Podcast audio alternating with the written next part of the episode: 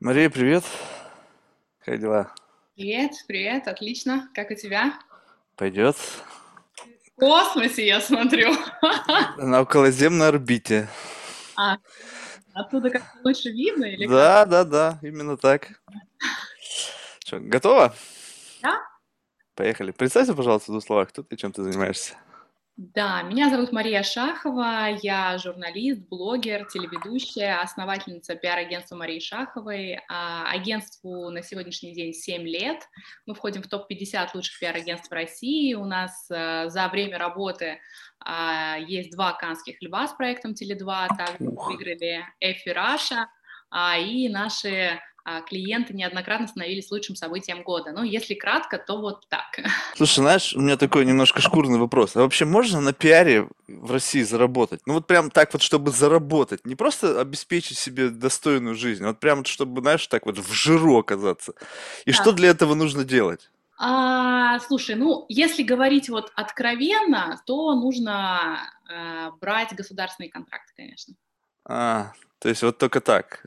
Слушай, ну больше всего денег, конечно, именно в государственных контрактах, и это правда. Но и они сложнее. То есть здесь, понимаешь, а, больше денег там не потому, что государство вот разбрасывается деньгами, нет. А, Дело в том, что проходить эти тендеры очень тяжело, потому что это единый стандарт а, тендеров. То есть неважно, у тебя пиар или стройка, но стройка отчитываться проще, понимаешь, а пиаром достаточно тяжело потому что условия одинаковые, то есть там 44-й, там 223 ФЗ, они достаточно сложные. И поэтому, соответственно, цена контракта, она просто выше. Но там и зарабатываешь больше.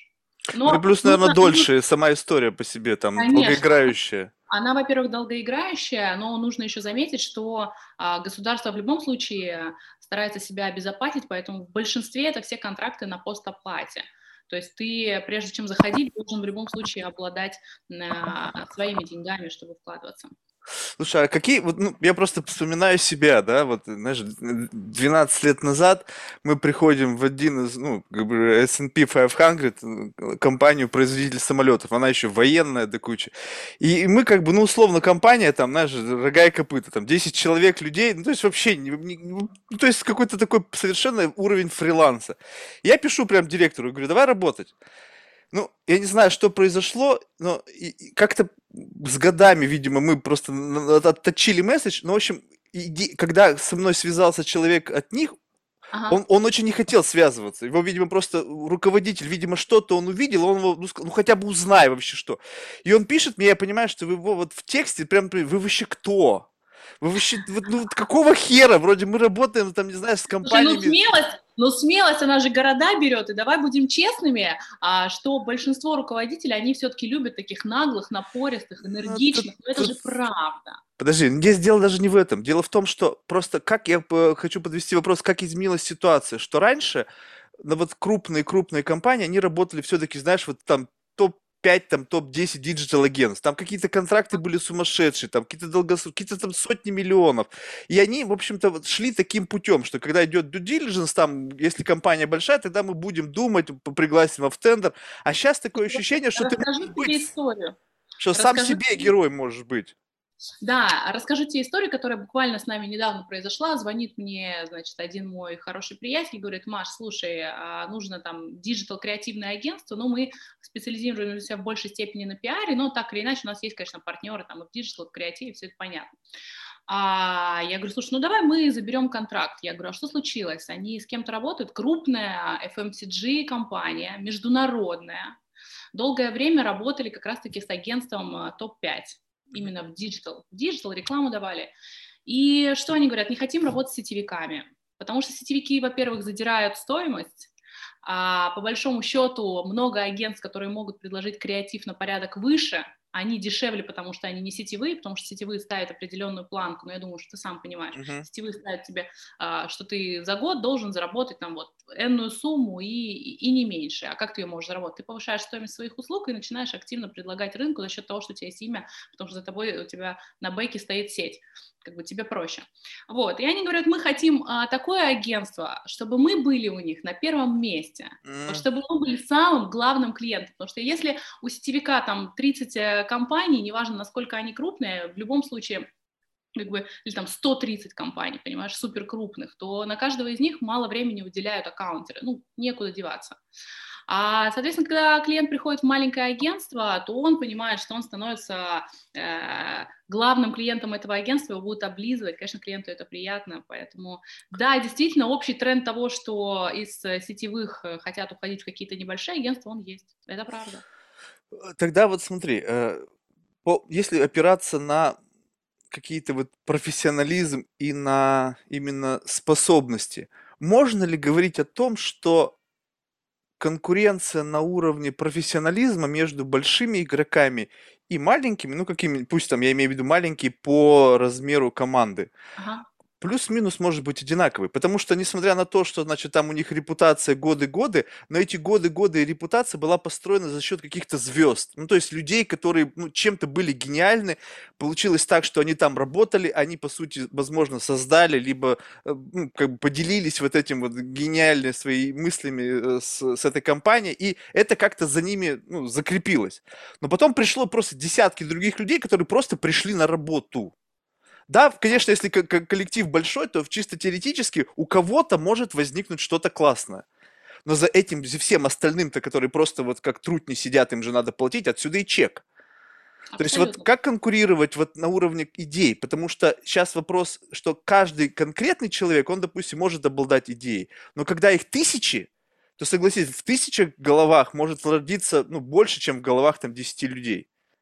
Слушай, ну, ты абс- абсолютно прав в этом плане. А здесь э, действительно у нас идет конкуренция между крупными и небольшими агентствами. Помимо этого, а, я предлагаю еще отдельно затронуть тему рынка фрилансеров, конкретно в коммуникационном, коммуникационной сфере, потому что, особенно за последний год, их столько много появилось, настолько много, что в конечном итоге мы приходим к тому, что у нас на сегодняшний день, вот по результатам прошлого года, более 13% игроков рынка, они пользуются услугами фрилансеров фрилансеров, понимаешь, да?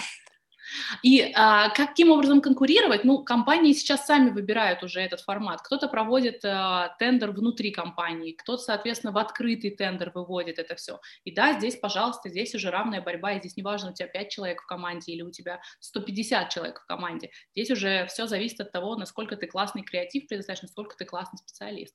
И да, действительно, вот все больше и больше от крупных агентств откалываются куски, уходят, открывают небольшие. А что значит классный креатив? Вот, ну, то есть вот то, что вы там на Канских львах получили награду, там еще на каких-то фестивалях, это и есть демонстрация вот этого классного креатива? Либо это, это скорее как бы ну, как бы некий must-have, то есть вот нам надо, чтобы вот быть вот на определенном уровне, иметь там статуэтку, чтобы просто, когда мы пишем там какое-то предложение, вот мы просто свои регальки выставляем и так далее. Либо это вот для вас ваша рутина, что вы вот выплевываете креатив с каждым, грубо говоря, вдохом выдохом. В общем, э, я скажу тебе честно, не могу сказать, что мы вот с каждым вдохом, прям выдохом выплевываем креатив, но мы стараемся так или иначе, потому что, почему это происходит? Потому что а, информации вокруг нас настолько много стало, что если мы не будем подавать ее креативно так или иначе, как минимум в социальных сетях, то она просто останется незаметной. То есть вот это вот, э, знаешь, я очень часто пишу и говорю о том, что а, гос, наши органы, привыкшие вот к этому кондовому языку, вот к этому кондовому оформлению, почему люди не слышат и не видят тех классных идей, которые, собственно, а, происходят в нашей стране? Ну, просто потому что они не привыкли к подобного рода языку. Они просто не понимают, что госорганы пишут. Вот такие вот огромные а, какие-то тексты, абсолютно сложно сочиненные, сложно подчиненные настолько, что там мозг сломаешь, пока раза 4 не прочтешь, ничего не понимаешь. Вот. А, но да, на рынке действительно по-прежнему важно, чтобы у тебя были награды, и это важно, конечно, но в первую очередь для нас самих это некое подтверждение, что мы молодцы, да, мы классные. А вообще креатив в моем понимании это не то, что вот у нас э, витает где-то в воздухе, когда ты, знаешь, сидел, сидел, такой, а, точно, креатив, это, это будет креативом. Нет, я все-таки за такой здоровый креатив, понимаешь, который все-таки имеет какую-то платформу, то есть тот, который приземлен, который можно использовать. И в моем понимании креатив не рождается просто так. В моем понимании креатив рождается только тогда, когда ты перерабатываешь огромный пласт информации, и внутри тебя этот пласт находит какое-то отражение, ты уже выдаешь тот или иной результат. Просто с неба что-то там накреативить, к сожалению, невозможно. Креатив — это всегда проработка большого пласта информации, по-другому никак. Слушай, а как ты настраиваешься? Ну, потому что вот у меня бывает такое временами креатив, креатив для меня. Но я понимаю, я озвучиваю это, и вообще никто не понимает. Скажет, Марк, да ты, блядь, просто сумасшедший. Вот тут же нужно делать какой-то adjustment, то есть если этот креатив направлен на general population, то есть ты должна прикинуть, у тебя родилась, условно, у вас в команде светлая идея. Вы на нее смотрите и думаете, блин, круто. И потом смотришь на эту аудиторию и думаешь, блядь, они не поймут, это стадо баранов, блин. Им нужно взять, и вот когда начинаешь делать downgrade, вот ты идею, ты начинаешь там конвертировать, конвертировать, и она уже не становится такой классной. Вот как сохранить вот эту вот, вот бриллиантовость, вот это, грубо говоря, unconventional, вот это вот какую-то уникальную, вот маленькое вот это зернышко, и в то же время, чтобы это на всех легло, и, и всем стало от этого как бы приятно, от того, что, блин, как классно вы это сделали. Слушай, я предлагаю обычно такую классную креативную идею разбивать на несколько узких, э, таких э, целевых, скажем, информационных сообщений. И за счет этих информационных сообщений, чтобы в конечном итоге эти информационные сообщения складывались в единую картинку. Потому что да, ты прав, потому что когда, как только мы начинаем его это все ужимать, оно становится не очень креативным. Но это вот реалии нашей жизни, понимаешь? Но опять-таки я тебе говорю, если мы берем креатив, который у нас приземленный, который не где-то у нас там на меж, э, где-то там в космосе, на около земной орбите, понимаешь, а, а реальный креатив, который может работать, а вот он может родиться только в процессе переработки большого пласта информации. Перерабатывая этот большой пласт информации, ты понимаешь, каким должен быть креатив, чтобы люди, чтобы целевая аудитория поняли его. Мгм. Слушай, ну вот раньше было как бы такой коронка, знаешь, секс, наркотики, рок-н-ролл, а сейчас что? Сейчас что за трио? Слушай, сейчас э, спорт, ЗОЖ, ПП. Так все скучно и неинтересно. Слушай, ну это же общий тренд, на самом деле. Давай будем честными, что вот эти вот мифы, которые сложились около рекламной, около пиар-индустрии про секс, наркотики, рок-н-ролл, что Ну мы согласись, но все звучит-то классно что все мы нюхаем кокаин, и только под этим мы придумываем классные идеи. Ну, слушай, давай будем честными, конечно же, это не так. Конечно, придумать нормальную идею только сможет, сможет человек, который нормально спит, э, нормально себя чувствует, комфортно ему в первую очередь, вот я всегда, всегда в коллективе говорю, в первую очередь всем должно быть комфортно, потому что если человеку некомфортно на его рабочем месте, к сожалению, он не сможет нам отдать то, что мы бы хотели забрать из него. Да, но у людей-то что? То есть, если, ну, я имел в виду, что не, не, не то, как это вот с этой стороны, как это в коллективе происходит, а с точки зрения людей, что триггерит-то сейчас? То есть, все равно, когда используешь какую-то стратегию, ты пытаешься, ну, изучив пласт, ты понимаешь, что вот это триггеры, да. И вот эти, когда, ну, я думаю, что если ты постоянно изучаешь большой какой-то пласт информации, то так или иначе эти триггеры, они ну, где-то плюс-минус схожи. Если раньше это было одно, ну, скажем так, в период до интернета, там, ну, да. скажем, были одни триггеры, потом на рассвете интернета там другие триггеры, и сейчас вообще ну, какие-то ну, третьи. Если мы, если мы говорим о каких-то триггерах, касающихся рекламщиков, пиарщиков, то мне кажется, у большинства людей относительно пиарщиков однозначно все думают, что мы ведем достаточно праздный образ жизни, что мы постоянно ходим по мероприятиям, у нас все так просто, воздушно, много свободного времени, все по кайфу. Это вот стандартный такой образ а, пиарщика. То есть пиарщик это какой-то стильный, стильная девушка или стильный молодой человек, э, обязательно где-то на мероприятии с бокалом просека просека, вот он со всеми общается. Вот какой-то такой образ есть. И меня, кстати, неоднократно журналисты об этом спрашивали. Я всегда говорю, да все не так, все не так. Мы сидим за компьютером просто целый день. 90% рабочего времени проводим за компьютером. И, конечно, то, те мероприятия, в том числе, на которые мы выходим или которые мы организовываем, это лишь маленькая-маленькая часть нашей работы. И для, даже для организации этого мероприятия, конечно же, огромный, огромный бэк, который проводится и который никому не виден. Слушай, а вообще, как вот происходит работа? Ну, то есть я, я как бы такое очень поверхностное представление имею. Вот, скажем так, пришел какой-нибудь, не знаю, представитель какой-нибудь такой угрюмой, суровой компании. Но она не понимает, что они настолько угрюмые, настолько суровые, что либо о них никто не знает, либо не хочет знать, потому что никто не хочет портить настроение на них глядя или читая их там пресс-релизы.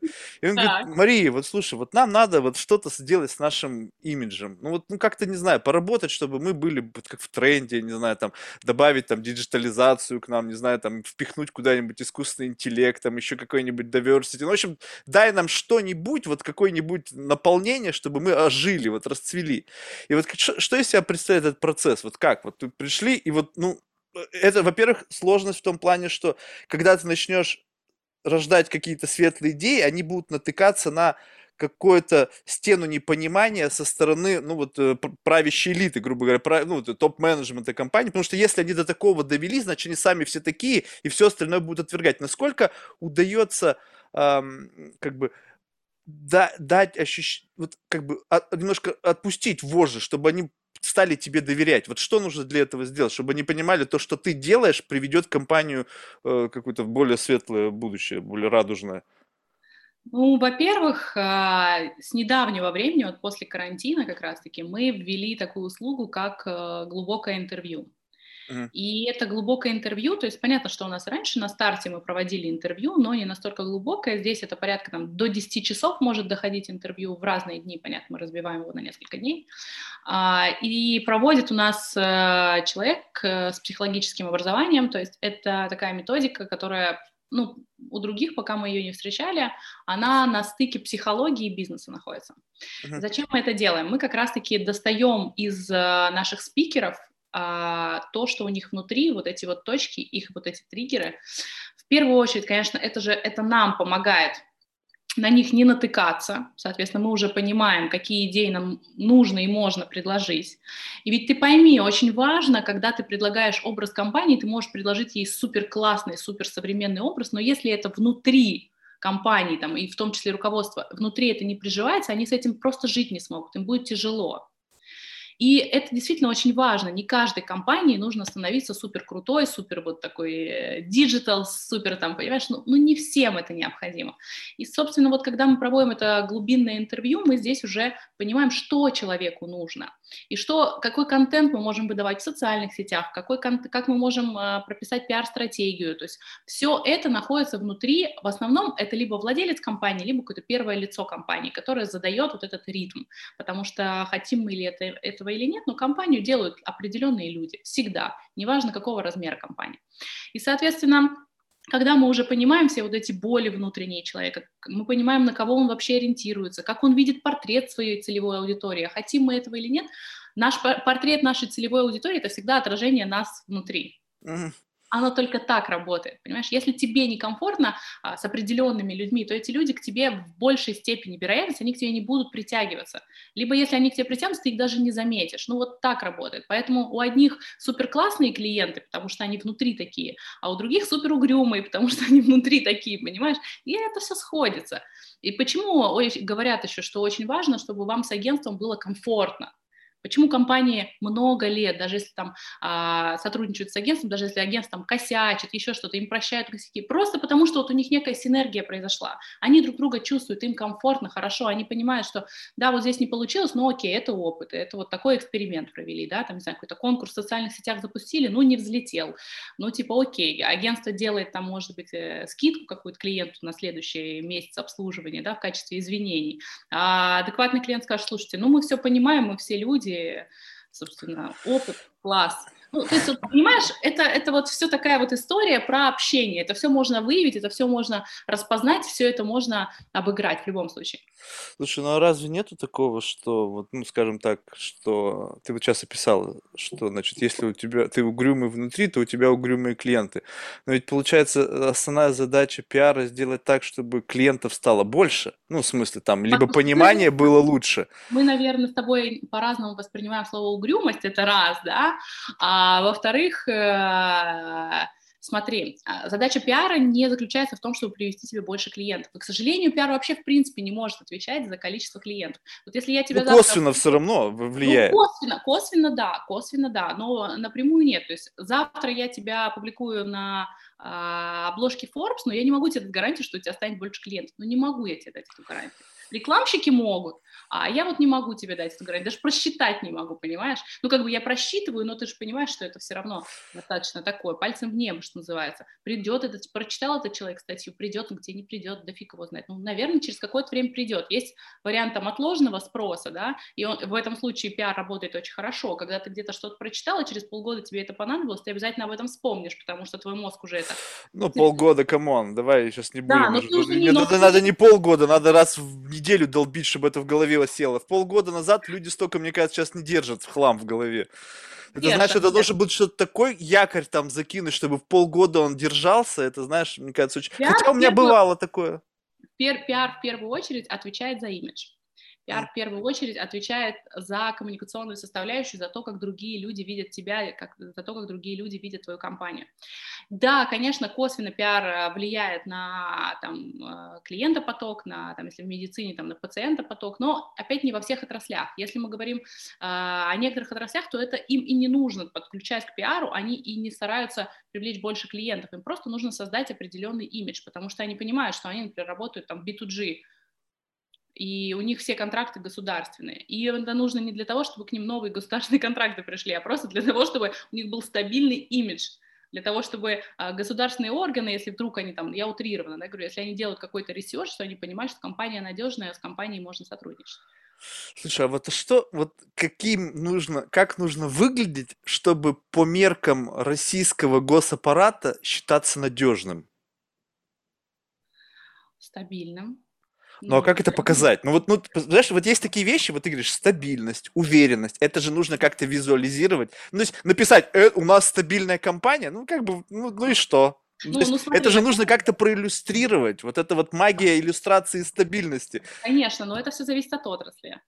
Сложно сказать. А, понимаешь, здесь нужно смотреть а, в зависимости от какой отрасли. Ну, конечно, по-прежнему важным считается попадение, то есть э, регулярные выступления компании а, в СМИ первого эшелона, это действительно вызывает уважение, потому что мы понимаем, что просто так в Forbes ты не попадешь, потому что тебя проверят вдоль поперек журналисты, э, редакция, понимаешь? И, э, то есть, ну, Как-то я сомневаюсь. В последнее время туда залетают все, кому не лень. Сейчас там ну, какие-то колонки открыли, там всякие, не знаю, комментаторов. Там, мне кажется, сейчас...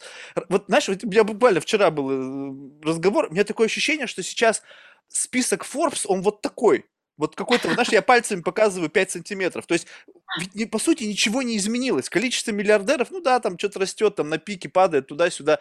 Но в такое ощущение, что тут сплошные единороги, все миллиардеры. Ну, такое ощущение, что я, блин, я не знаю. Я думаю, как так? А, а, по, а по реальности ты посмотришь, количество яхт там 170-метровых, но не особо меняется. Так, ребята, я не понимаю, тогда какого хера? У вас миллиарды. Что вы делаете-то? Мы реинвестируем, реинвестируем, реинвестируем. Что-то как-то верится все с трудом. И вот это все, мне кажется, заслуга пиара. То есть, по сути, создается какое-то гигантское медиаполе, в котором достаточно легкая стала точка входа, в силу mm-hmm. того, что там вот, ну, грубо говоря, в какой-то мере все эти платформы, они же заинтересованы в контенте. То есть да. тот же самый Forbes, это же сейчас digital платформа, там я не говорю сейчас там печатные издания, которые я не знаю, кто вообще покупает. Да. Поэтому им нужно больше контента. Как создать контент? Привлечь создателей контента, там всяких экспертов, дать им возможность, там, Forbes, там, Council. Сейчас что не, не наткнешься, так все там к какому-то Forbes имеют отношение. То есть какой-то, что-то там, какие-то колонки пишут, еще что-то. Соответственно, вот это все, а, мне кажется, изменило доступ. И то, что раньше было не пройти, то сейчас, в принципе, если ты заходишь правильно, и ты можешь какую-то принести хорошую историю, то, мне кажется, они тебя с руками оторвут, потому что они сами в этом заинтересованы. И да, и нет, понимаешь, потому что ни, ни, ни одной хорошей истории сыты, что называется, потому что в любом случае ты показываешь там те же награды эксперта, ты какую-то показываешь, э, когда готовишь, то есть, смотри, когда ты приходишь к нам, мы готовим тебе там пресс, э, пресс-кит, uh-huh. справку, все твои регалии, все это вытаскиваем из себя, все это красивенько оформляем, все это упаковываем, все, в божий вид тебя приводим на фотосессии, как бы. ну, и, соответственно, в любом случае, если ты а, Вася Петечкин, который вчера пришел и мел улицы, то вряд ли ты сможешь завести колонку Forbes, ну, к сожалению, понимаешь? Ну, это а вот да. Нет, в любом случае у тебя должен быть какой-то бэкграунд, должны быть какие-то награды. И Слушай, ну я на самом деле рада, что в нашей стране становится больше людей, которые вовлечены там, в IT-технологии, в инвестирование, в реинвестирование. Это как раз-таки говорит о том, что мы развиваемся. И это классно, потому что если ты приедешь в Америку, ты увидишь, что таких людей там очень супер много. Это значит, что экономика начинает, понимаешь, двигаться так или иначе. Либо кто-то ее двигает. Либо кто-то ее двигает, но ты понимаешь... И вот я... такие люди, как ты, двигают, потому ну, что вы в какой-то мере ответственны за все, что, что происходит в медиапространстве. Потому что, вот ты говоришь, причесать, нарядить, кстати, по поводу наград, тоже очень интересная тема. Вот представляешь себе, вот, ну вот я вот, ну никто из никто, и периодически мне приходят всякие там, вы номинированы там на какую-то премию «Рога и копыта» там или еще что-то. Сейчас этих наград тоже как, как грязи, потому что люди понимают, что им нужно что-то влепить в свое резюме, какую-то награду, да, ну, то есть, ну, понятно, Оскар ты не влепишь, да, если ты киноиндустрия, но в этом даже сегменте кино есть куча-куча всяких каких-то там третьесортных непонятных наград, и когда человек начинает изучать, грубо говоря, вот этот пресс-кит, он там, я награжден там всемирно международной премией там за заслуги в кинематографе там Киргизии, там, ну, неважно, там какой-нибудь херни еще. И вот эти все регальки, это же тоже, по сути, как бы такая некая игра. И вот суметь собрать вот такой образ, такой какой, знаешь, некий такой лего, это же, ну, надо просто как бы читать между строк. Потому что, знаешь, вот бывает так, в нашей компании там на борде сидит там представитель Морган Стэнли. Казалось бы, да, все что-то услышали Морган Стэнли, а в Морган Стэнли, блин, 100 тысяч человек работает. Он там может вообще не знаю, какой-то замухрышка там сидит, не знаю, в офисе, там, не знаю, полы метет. Но у него есть визитная карточка Морган Стэнли. Но факт ведь прозвучал, ведь правда, ведь честно все сказали. Не, не обозначается вот это, вот как Ч- бы нужно вникать в детали. К чему ты это ведешь? Подожди, к чему ты это ведешь? Вот я, я веду к тому, что как э, правильно читать этот месседж, чтобы вот, ну, понимать, что тобой не манипулируют. Потому что вот это все красивые слова, красивая фотография, это все может быть как раз-таки настройка для того, чтобы привести к какому-то прогнозируемому результату.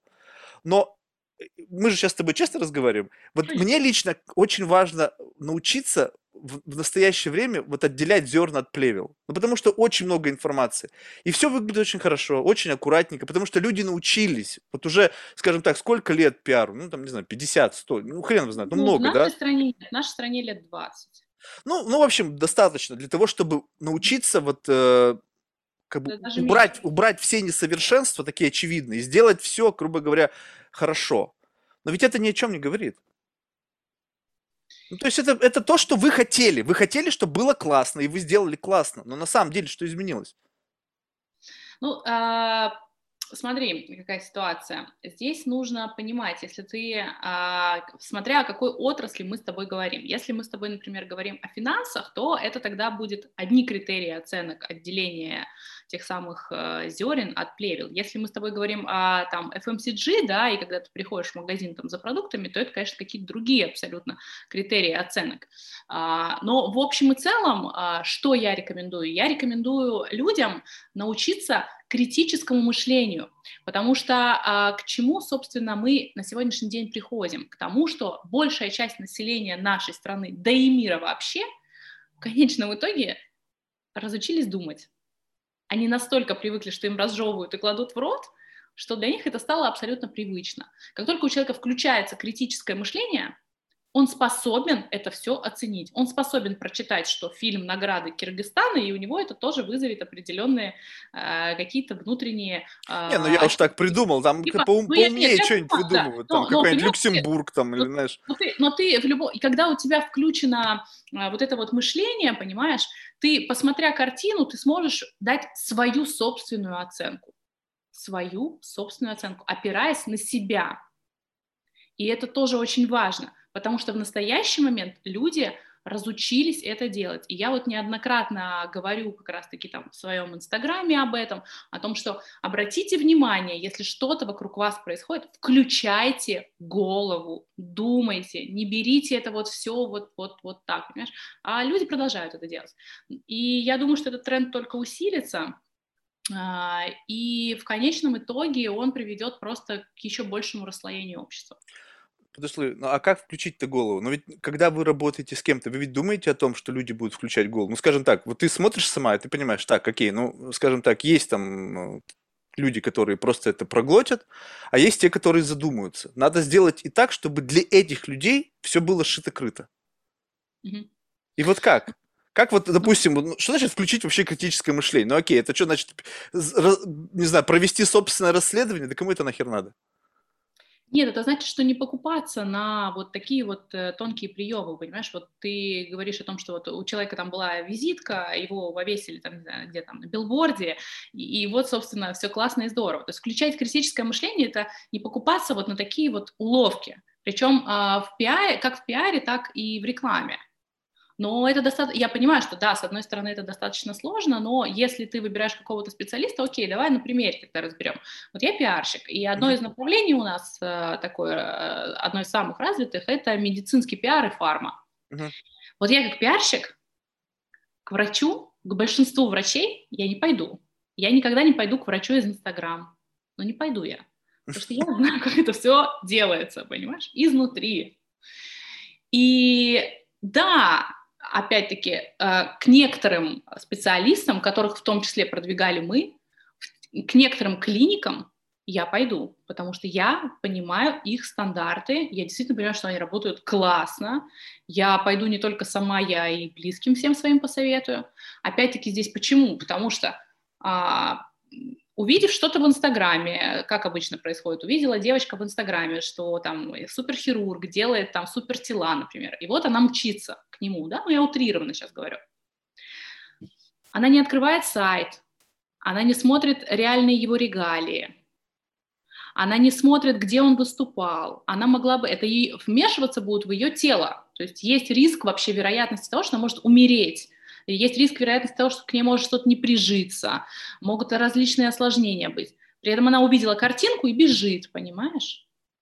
А включить критическое мышление – это изучить вообще, что это за человек, хотя бы видео посмотреть, потому что аудиовизуальная картинка, она так или иначе дает очень много для считывания нашему мозгу. Ты сам понимаешь это.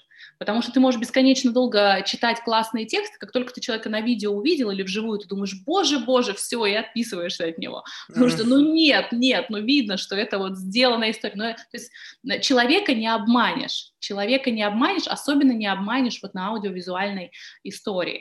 Поэтому я всегда говорю, когда включаете критическое мышление, если вы что-то хотите, э, то есть понятно, есть там категория покупок эмоциональная, например, а, ну, от этого от нее никуда все равно не денешься. Но есть категории, к которым нужно отнестись более серьезно, например, финансы или покупка недвижимости, или собственное здоровье. И здесь как раз-таки должно включаться критическое мышление. Нужно изучать информационное поле, потому что какими бы классными не были пиар-специалисты, человека все равно не обманешь. И эти, если есть реальные дыры, они все равно будут всплывать.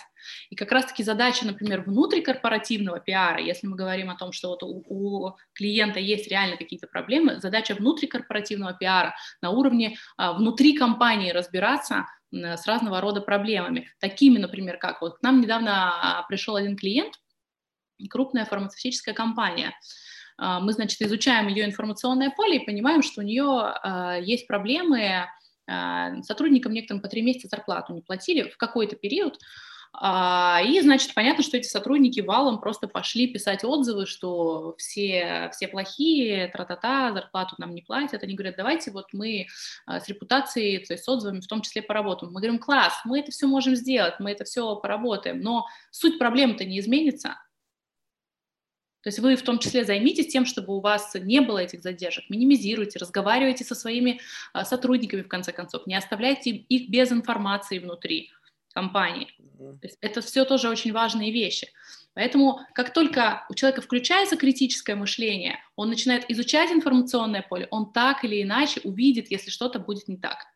Но нужно отдать должное, что у нас действительно многие компании сейчас вышли на другой уровень, то есть они работать стали по-другому и качество продукции улучшилось. Вот я езжу много по миру, и я могу сказать, что Россия реально самая лучшая страна, и меня никто в этом не переубедит. Я жила в Америке, я точно могу сказать, что лучше, чем в России, нигде не живется. И да, мы проигрываем в информационной войне, потому что вот тот самый мыльный пузырь, пузырь на который ты активно намекаешь, в Америке, конечно, он, он и еще больше. И мы, видя ту радужную картинку, начинаем сравнивать. А если ты поживешь там, я не знаю, ты жил когда-нибудь в Америке где-то? 15 лет уже живу. Живешь, да. Скажи, что не так все радужно, не так все красочно, собственно. А мне кажется, никогда так я и не думал, что там все радужно и красочно. А очень многие думают, понимаешь, когда видят, э, что у соседа трава зеленее, они, соответственно... Не, ну это такое стандартное видение человека. Он всегда хочет видеть, что где-то что-то лучше. Слушай, ну вот э, тогда, вот смотри, э, правильно ли я понимаю, что скажем так, э, ты пришла в компанию, у них есть какие-то ну, пробои, как, какие-то слабые места. То есть ты не просто берешься их залатывать в информационном поле, но вы вместе с руководством как бы делаете внутри корпоративную починку, чтобы это, этой дыры не было, она не существовала, и вы просто работаете только с последствиями этой ситуации, а не то, чтобы эта ситуация осталась, она живет, и вы просто ее там как-то пытаетесь разма- размазать тонким слоем, чтобы никто на это не обращал внимания но не работает так уже, к сожалению, чтобы размазывать тонким слоем, и оно продолжало работать. Оно, к сожалению, всегда будет прорывать, и, к сожалению, всегда будут вот эти вот напряженные моменты, поэтому без починки внутри все равно не работает. И да, изучая информационное поле, мы, вот к нам пришла компания, мы изучаем информационное поле, мы сразу можем сказать, где какие огрехи, где какие дыры, потому что если у человека разбирательство будет с судами, и это вышло куда-то в СМИ, понимаешь, ну уже все, ну не скроешь, ну так вы давайте тогда решайте свою проблему там с налогами, с судами, что у вас там происходило, там, я не знаю, со сменой а, директора, не знаю, директор сбежал а, с ахулиарным, как я говорю, это такая, где сбежал, и вот эта вот статья там, не знаю, с 15 года висит, она портит все, я говорю, слушайте, ну окей, давайте давайте соберем конференцию, скажем, что у нас сменилось вообще руководство, что у нас все теперь будет по-новому, заявим, но тогда у нас и финансовые отчеты должны быть а, красивыми, то есть мы должны хорошо реально отработать там квартал или полугодие, чтобы мы не ударили в грязь лицом. И да, ты правильно заметила, реально пиар-специалисты сейчас э, указывают на эти проблемы, и а как иначе? А вот э, тогда получается, что в какой-то момент ты не, не только тебя выбирает, но и ты выбираешь. Ну, бывает так, приходит, ты смотришь, блин, как бы вот такую свинью мне не отмыть. Ты знаешь, здесь даже дело не а, в свинье, а, потому что отмыть все-таки можно любого на самом деле, особенно если э, действительно человек или компания изменилась. Если они продолжают так же, то, конечно, это вряд ли. Но я очень рада, что я дожила до такого, что я могу себе позволить выбирать клиентов, потому что, ты знаешь, бывают некоторые клиенты абсолютно неадекватные. И они реально вот, вот настолько неадекватные, что с ними тяжело работать. Да, и знаешь, бывает так, что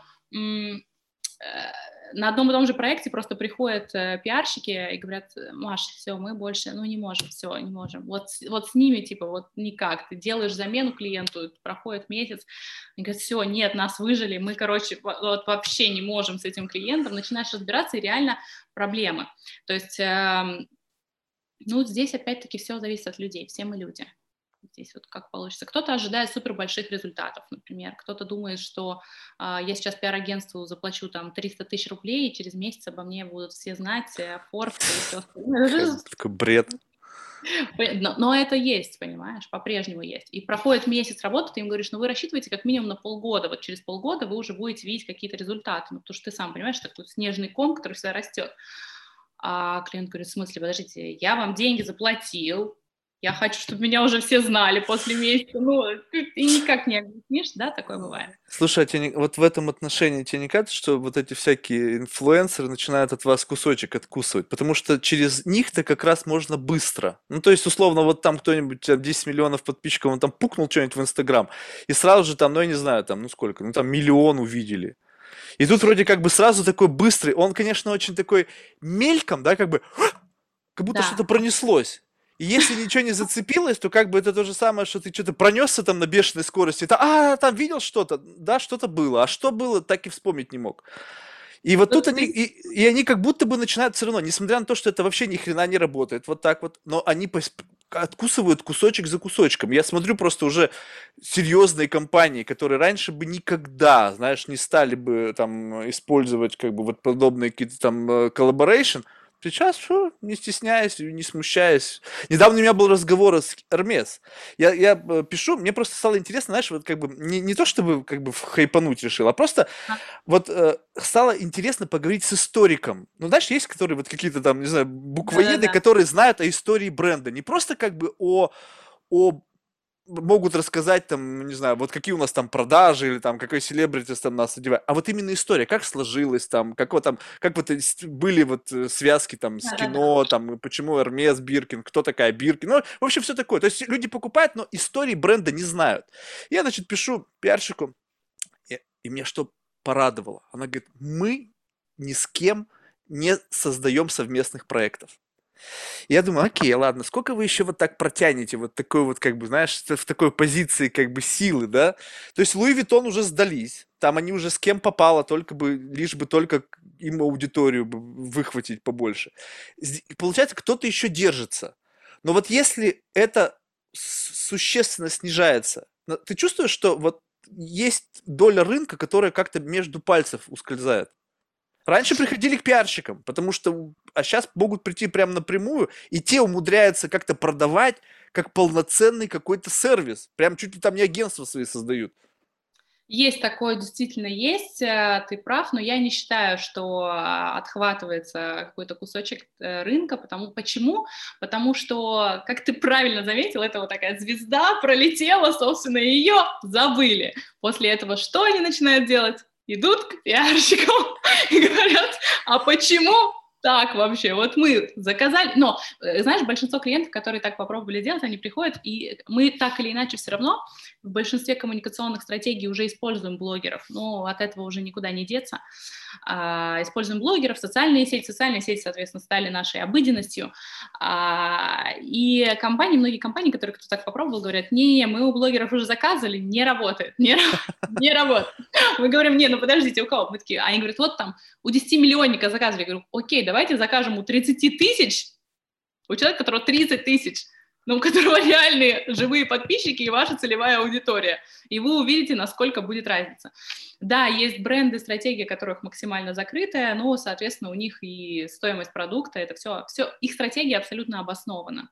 И понятно, почему они так делают, потому что как только они станут общедоступными и легко доступными, они потеряют свою ценность. То есть их ценность как раз-таки в том, что ты сумку ждешь.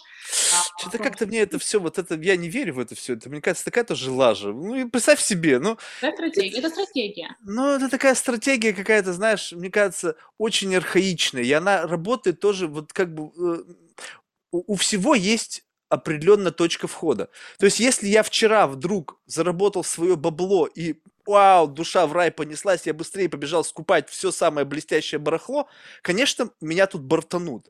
Но если ты какой-нибудь махровый Рокфеллер, и там у тебя уже в сотни поколений, там миллиардер-миллиардер, ты там э, прищащим голосом звонишь там ассистенту, сумку давай сюда.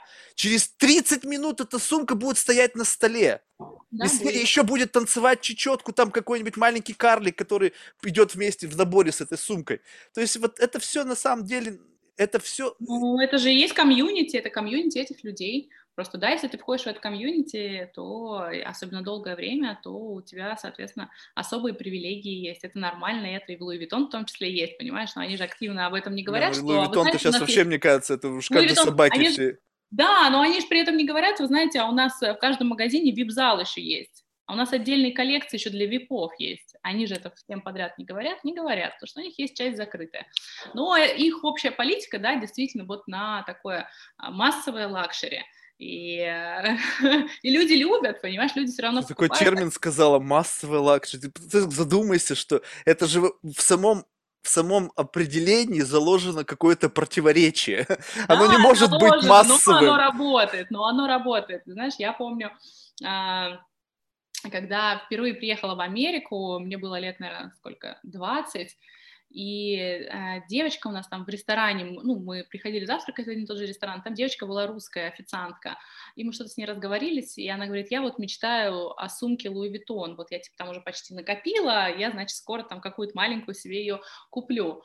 А, а я ей говорю, слушай, а зачем она тебе типа нужна? Она говорит, ну ты что, это же вот, это же, это же Луи Виттон, это же, ты понимаешь, это прикоснись, вот прикоснись к этому миру, это же вот означает, что ты немножко принадлежишь к тому миру, и это классно. С точки, я как с точки зрения пиарщика, с точки зрения коммуникатора, это действительно классно, потому что это все воздействует на умы людей, на психику, потому что так или иначе весь пиар сводится к психологии. Слушай, а вот, кстати, в отношении тебя лично, вот ты, ты тоже ведь, наверное, работаешь, ну, то есть у тебя, понимаешь, что сейчас есть какая-то такая корреляция между тем, кто руководит бизнесом и э, самим бизнесом. То есть, по сути, ты же можешь и себя тоже прокачивать, что в какой-то момент к тебе просто пойдут только потому, что у тебя там, не знаю, тоже там десятки миллионов подписчиков, и ты просто сама по себе будучи руководителем агентства, можешь, по сути, вот этот вот гигантскую аудиторию направлять в нужное русло? Не, не, не как Мы бы не, вот, не стандартным путем, а вот просто как-то изящно это делать. Ты знаешь... Или на это времени нету, просто это полноценное тоже full-time job. И да, и нет, понимаешь, потому что мы, с одной стороны, вроде прокачиваем, и какое-то у меня, когда у меня есть свободное время, я действительно веду, у меня там повышается, сейчас у меня там около 40 тысяч подписчиков, а, и да, я веду, и у меня много отзывов, и там много перепостов, и сохранений, и просмотров, и вроде всего-всего, но как только время заканчивается, заканчивается, соответственно, как только у меня ежедневные встречи, то есть если я в отпуске, то все классно, все здорово, я постоянно веду, все здорово. Как только я включаюсь в рабочий процесс, конечно, у меня уже намного меньше времени. То есть и это да, full-time можно... job?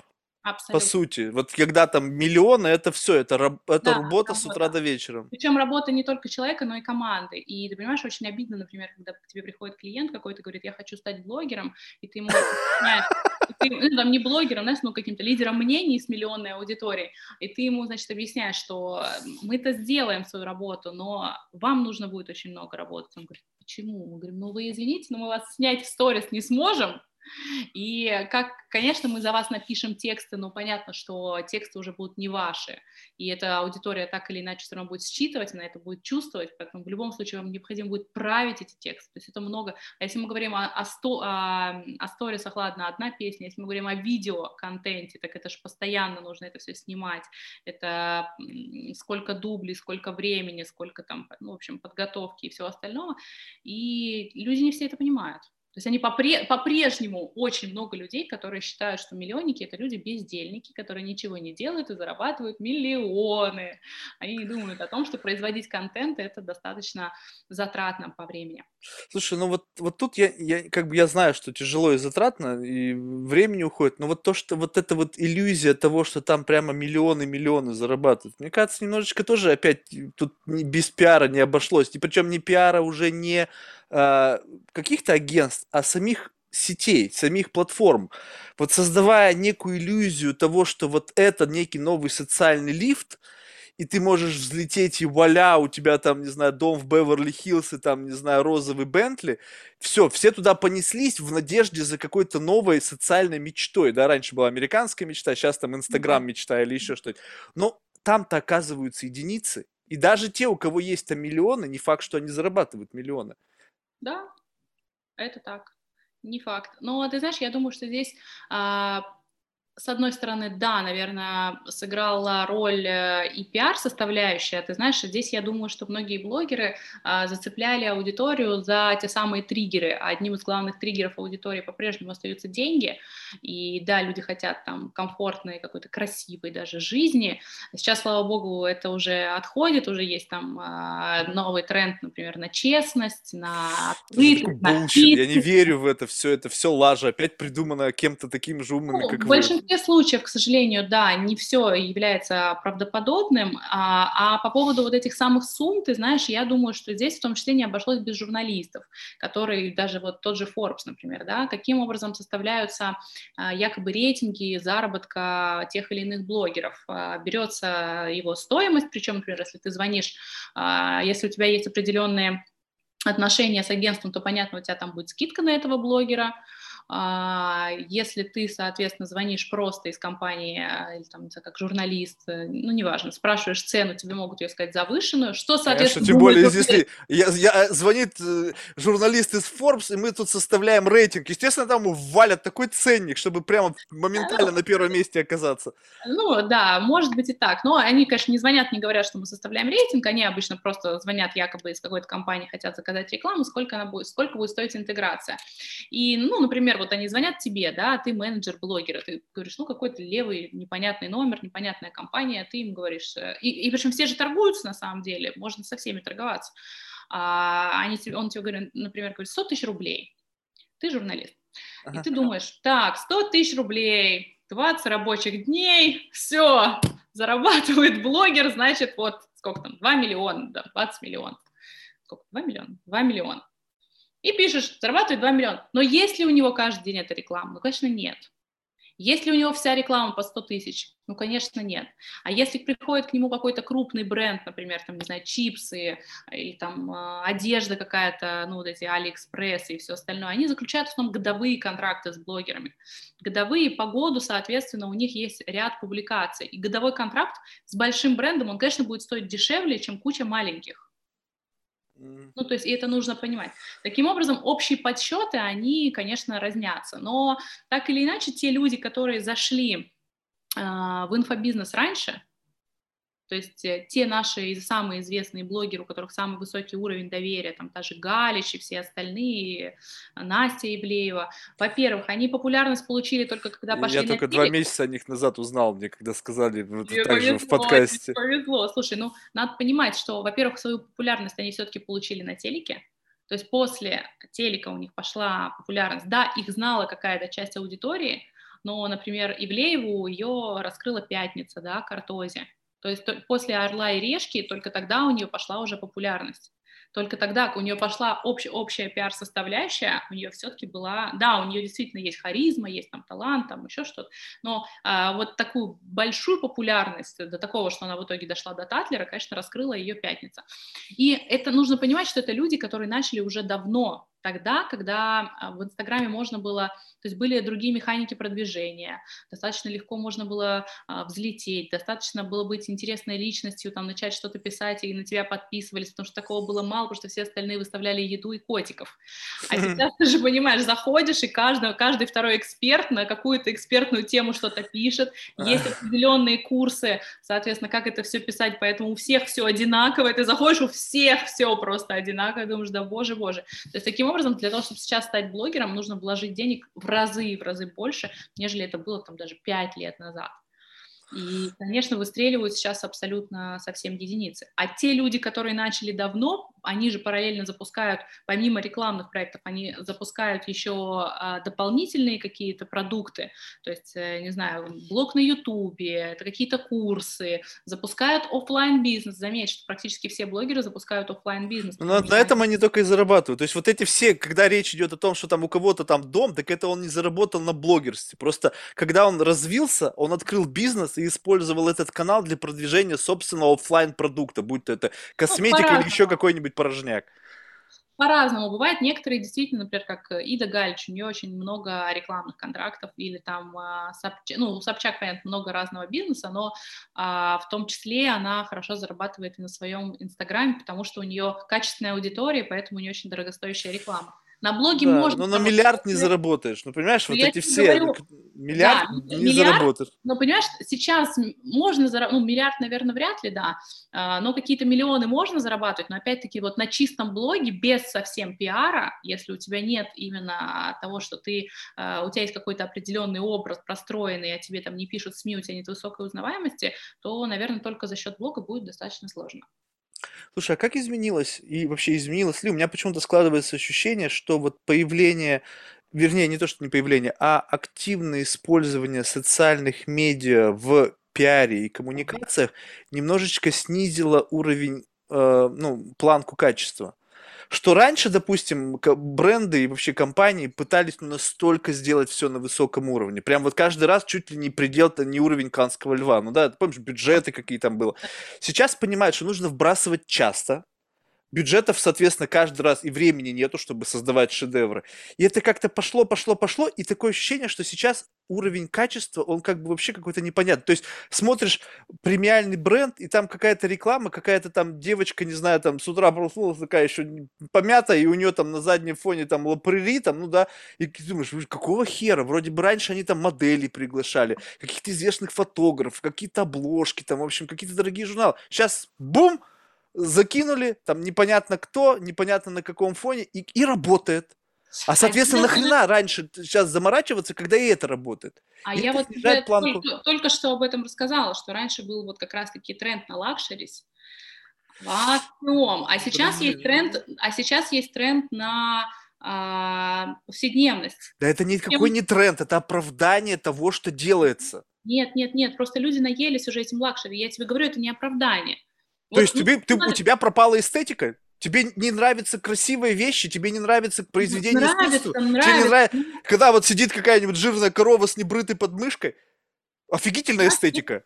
Я с тобой полностью соглашусь, но, к сожалению, реальность такова, что а, люди, бренды в том числе, особенно зарубежные, в России это в меньшей степени, конечно, но зарубежные бренды особенно, они цепляют людей за то, что мы вот э, работаем на всех, это раз, мы, то есть э, Почему человек покупает ту или иную вещь, или там смотрит тот или иной канал, там, не знаю, подписан на того или иного блогера, как я уже сказала, потому что есть частичка этого, этого есть в нем самом. Он приверженец к этому. Только в этом случае нет других никаких вариантов. Я с тобой не согласен. А, Некоторые отсюда, подписаны отсюда просто ты... из моды. Некоторые подписаны просто потому, что, как знаешь, есть такой некий набор подписчиков, который must have. Да, соответственно, его ценность в чем? В том, что я должен походить на тех, для кого это must have, понимаешь? И это тоже его определенная ценность. И вот за набор ценностей бренды сейчас цепляются. И есть некая ценность, ну, некий тренд, который в том числе диктует нам социальные сети, диктует нам звезды на естественность, на натуральность. И вот за этот тренд, в том числе, за счет этого тренда, в том числе а, бренды начинают э, цепляться. Вот я тебе скажу просто даже по своему блогу, вот mm-hmm. просто на таком бытовом, что называется, уровне. Mm-hmm. Вот у меня, понятно, у меня есть и СММщики, и пиарщики, без этого никуда, и сторимейкеры есть. А я что заметила? Вот я, например, что-то сняла, отправила нашему СММщику э, или там сторимейкеру, она мне сделала красивую сторис, красиво это все оформила, я выкладываю, у меня охват меньше, чем я просто что-то сняла и выложила. Прикол? Прикол. Почему? Потому что люди устали от, от этих красиво оформленной вот этой вот фигни. Люди хотят жи, вот, жизни, хотят натуральности, хотят понимать, что они такие же, что вот э, звезда, она такая же, как и я, и вот эта вот сопричастность, что она, этот бренд близко, эта звезда близко, вот это все, соответственно. Но ведь это не так. Ну, к сожалению, ты, наш... ты представляешь, когда звезды станут максимально близки к нам, они перестанут быть звездами? Они не перестанут быть звездами. А как это? Ким, ну, слушай, ну, а, Ким Кардашьян э, запустила просто реалити-шоу «Куда еще ближе» называется. Аудитория... Ты понимаешь, что для человека значит близким? Это значит, что он все о тебе знает. Вот я не так давно а, встретилась э, с, с подписчицей одной, но она попросила. И вот я начинаю, и вроде, понимаешь, вот ты, например, встречаешься с кем-то, ты начинаешь что-то о себе рассказывать, а, а тут человек тебе уже все знает, потому что она за тобой следит. Согласись, это странно это очень странно, это вот я по себе, как вот я как человек говорю, мне реально странно, я-то о ней вообще типа ничего не знаю, а она мне говорит, да, я знаю, или там, знаешь, я в ресторане заказываю, я, у меня там определенное питание, я многие продукты не ем, я говорю, мне там без того, без того, я такая, ну, обычно люди смущаются, когда я спрашиваю, а там, там, что там есть, а ей говорю, ну, у меня просто специальное питание, она говорит, я знаю, я все, все продукты твои понимаешь, и это действительно немножко странно, но для людей это важно, потому что так они считают, себя близкими со мной. И, и с любым другим блогером, с любой звездой, э, с любым брендом, понимаешь? И для них это важно. Ну, это какое-то странное, согласитесь, какие-то, как это называется, парасоциальные отношения. То есть это что-то такое, с чего раньше никогда не было. Ну, не, подожди, было, да, были, были кумиры, люди там, не знаю, читали там какие-то книги, было кино, были вот это. Но сейчас это просто может быть человек, ну да, он чем-то выдающийся, безусловно, потому что без каких-то выдающих способностей ты просто не сможешь э, обрести популярность, да, вот какую-то. Но это все равно настолько странно, что, ну, я просто не, я этого не догоняю. У меня как-то вот нету вот этого вот царя в голове, человек... Слава богу, что у тебя это... Что означает? В моем понимании это означает, что твоя жизнь для тебя важнее. И ты, я скорее вообще не понимаю, ну какого хрена, какая мне разница, у кого там что? Понимаешь, а для многих людей это важно. А почему важно? Ну, смотри, если а, разбираться, я, конечно, могу сейчас вообще уйти куда-то в дебри давай, давай, давай, давай. но так или иначе, смотри, если разбираться с гормональной точки зрения, то нашему мозгу э, так или иначе необходимы определенные гормоны. И мозгу на самом деле не важно, проживаешь ты это сам или ты это где-то видишь. Ему вообще пофигу, для него это одинаково.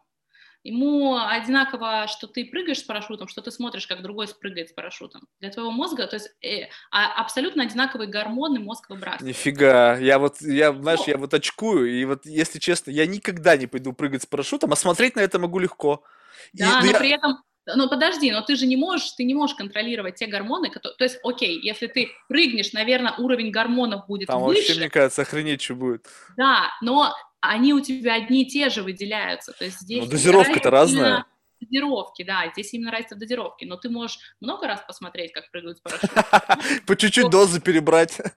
Ну, и у тебя будет, для твоего мозга будет та же самая дозировка, ну, ты, ну, понимаешь, это же очень-очень грустно.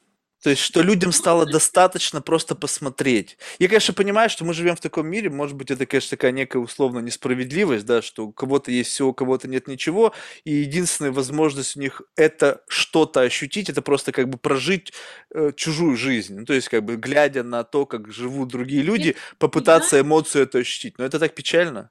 Это и печально, да, но, к сожалению, это факт, это данность. И, э, как ты правильно заметил, раньше были кумиры, и действительно были люди, которые их там почитали, и они все узнавали об их жизни.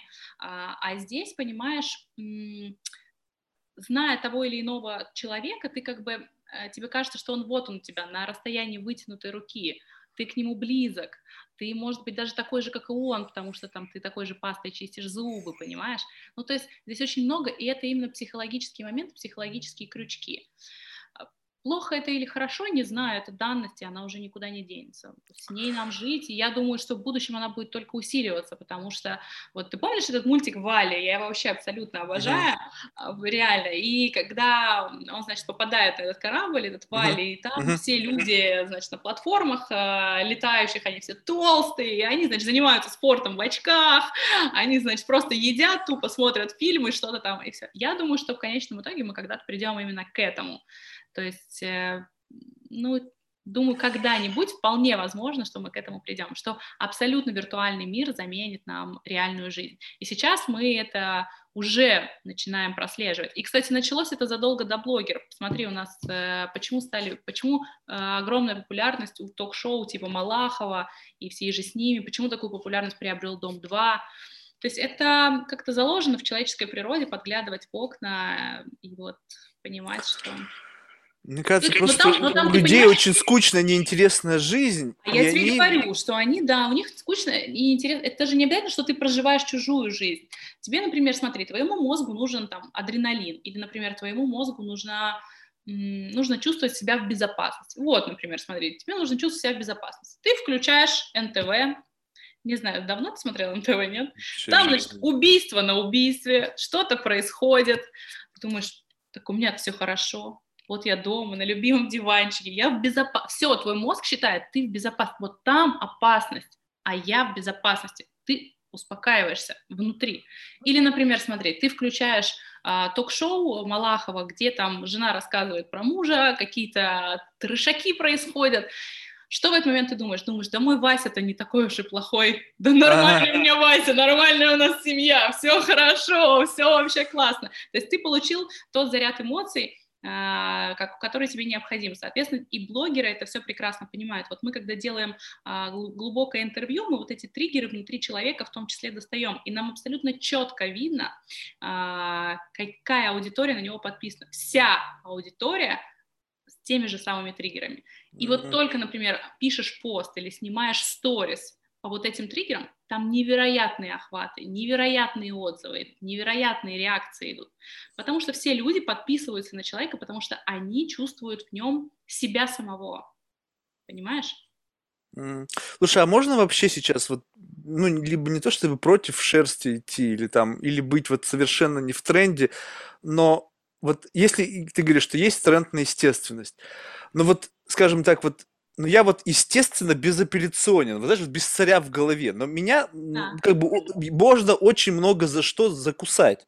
Ну, то есть, вот то, что я имею право высказывать свою точку зрения, но в силу того, что мы живем, как бы, в мире условно свободно-несвободном, да, когда есть интересы каких-то групп людей, и э, они сейчас набирают силу за счет того, что они как бы там к, знаю, собираются в группы, начинают отстаивать свои интересы, и получается так, что я вроде как бы не имею права высказывать свою точку зрения по какому-то такому, ну, скажем так, не совсем очевидному моменту, потому Ты что... имеешь в виду эту вот политику новой этики, да? Ты ну, политика новой этики, и вообще, в принципе, то, что... Cancel это вот это Да, cancel culture, то, что тебя могут...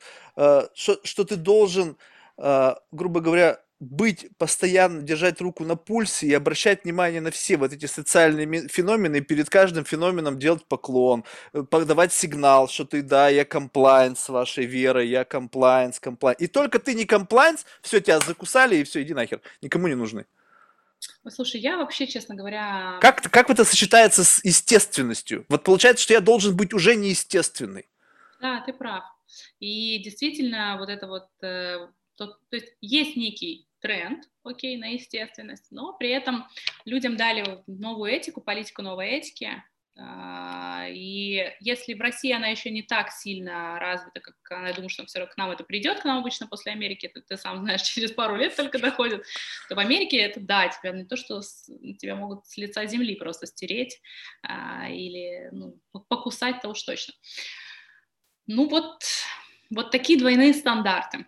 Они есть, это правда. Они есть. Я думаю, что, понимаешь, это же все опять идет к вопросу о подмене понятий.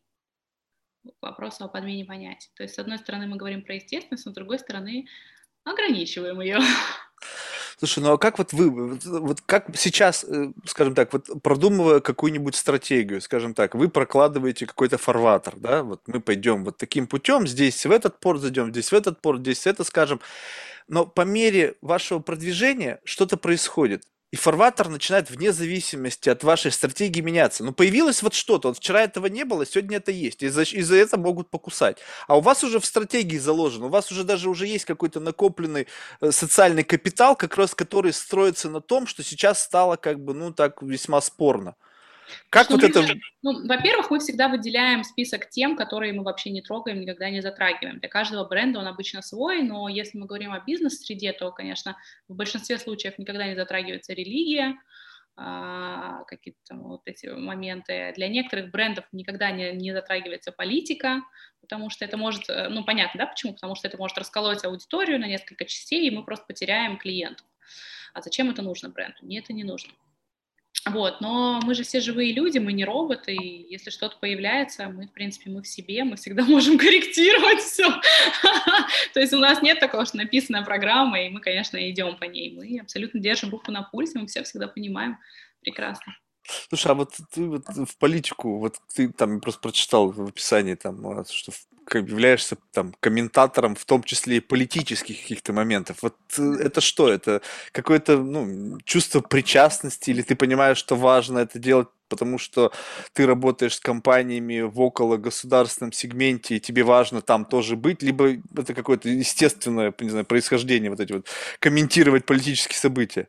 Ты знаешь, это скорее естественное происхождение. Меня политика всегда интересовала, и я, собственно, на заре своей карьеры я занималась а, политическим пиаром. Сейчас я все больше стараюсь от него отходить, но политика меня так или иначе, она меня вот как-то сама всегда находит и притягивает. То есть когда-то я была и помощником депутата, а, вот. А сейчас, в настоящий момент, я веду общественно-политическую программу на собственно, государственном канале. Ну, как бы странно мне было бы не высказываться по поводу политических. Не, но ты же там оказалась именно из-за своего интереса, то есть... Да, да, да. А, а, что, а интересного? Знаешь, у меня просто достаточно а, активная социальная, общественная позиция. То есть я из той категории людей, которые катят мир, а не которые бегут рядом и кричат, боже, куда катится этот мир, понимаешь? А, поэтому я считаю, что в нашей стране абсолютно нельзя быть аполитичным, ну вот конкретно в нашей стране нельзя быть аполитичным. И а, любой здравомыслящий человек, на мой, опять-таки, взгляд, должен понимать, что э, политика воздействует на все области жизни. И если мы ее где-то не замечаем, это не значит, что ее нет. И это, конечно, очень важные моменты. А, ну вот, например, если судить по Америке, то я могу точно сказать, что многие жители абсолютно не задумываются а, до определенных моментов, пока не случается какой-то общий коллапс. Они абсолютно не задумываются, они, может быть, даже в чем-то... А, не все, не все. Жители больших городов, конечно же, нет. А вот жители такие фермерские, историки, небольшие городки, они, конечно, ну, как и у нас в стране, многие, конечно, есть аполитичные, но не, ну ты понимаешь, допустим, э, здесь-то как раз-таки ситуация такая, что политическая позиция в какой-то мере, она определяет лагерь. И в зависимости это, от этого лагеря определяется круг людей, с которыми ты сотрудничаешь, потому что они должны быть из того же лагеря. Потому что если у тебя клиент из другого лагеря, условно, ты хочешь, чтобы он твоим был клиентом, то ты должна либо забить на этого клиента, либо поменять лагерь вот ты говоришь, что в России нельзя быть аполитичным. А что, получается, что в, ну, все клиенты, которые у тебя есть в рамках твоего бизнеса, они как бы идут в ногу с твоими политическими взглядами? Нет, смотри, а, быть аполитичным а, это не означает, а, точнее, не быть аполитичным не означает, что нужно использовать политические месседжи в своей коммуникации.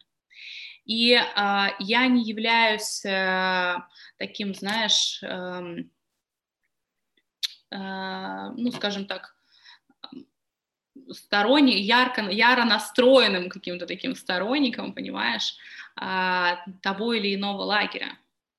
И да, не, ну если, если, пусть, может быть, ты ярко не кричишь об этом, но я думаю, что люди, которые не идиоты, послушав тебя, я бы, не знаю, ну, я просто, мне не было времени. Если бы я послушал, скажем так, я бы наверняка бы мог дать какое ну, по крайней мере, в голове бы сложилось впечатление о том, что все-таки вот есть какая-то привер, ну, то есть какая-то... есть, да, абсолютно, но я этого не скрываю, да, я... Там, ну, вот оно есть свое, пусть оно я, не яркое, я, но оно я, есть. я не скрываю, но я, понимаешь, я не считаю, например, что... Я понимаю, что агентство так или иначе отражение меня, но а, у нас действительно есть клиенты, которые там не согласны со мной, мы обычно не затрагиваем эти темы в коммуникации.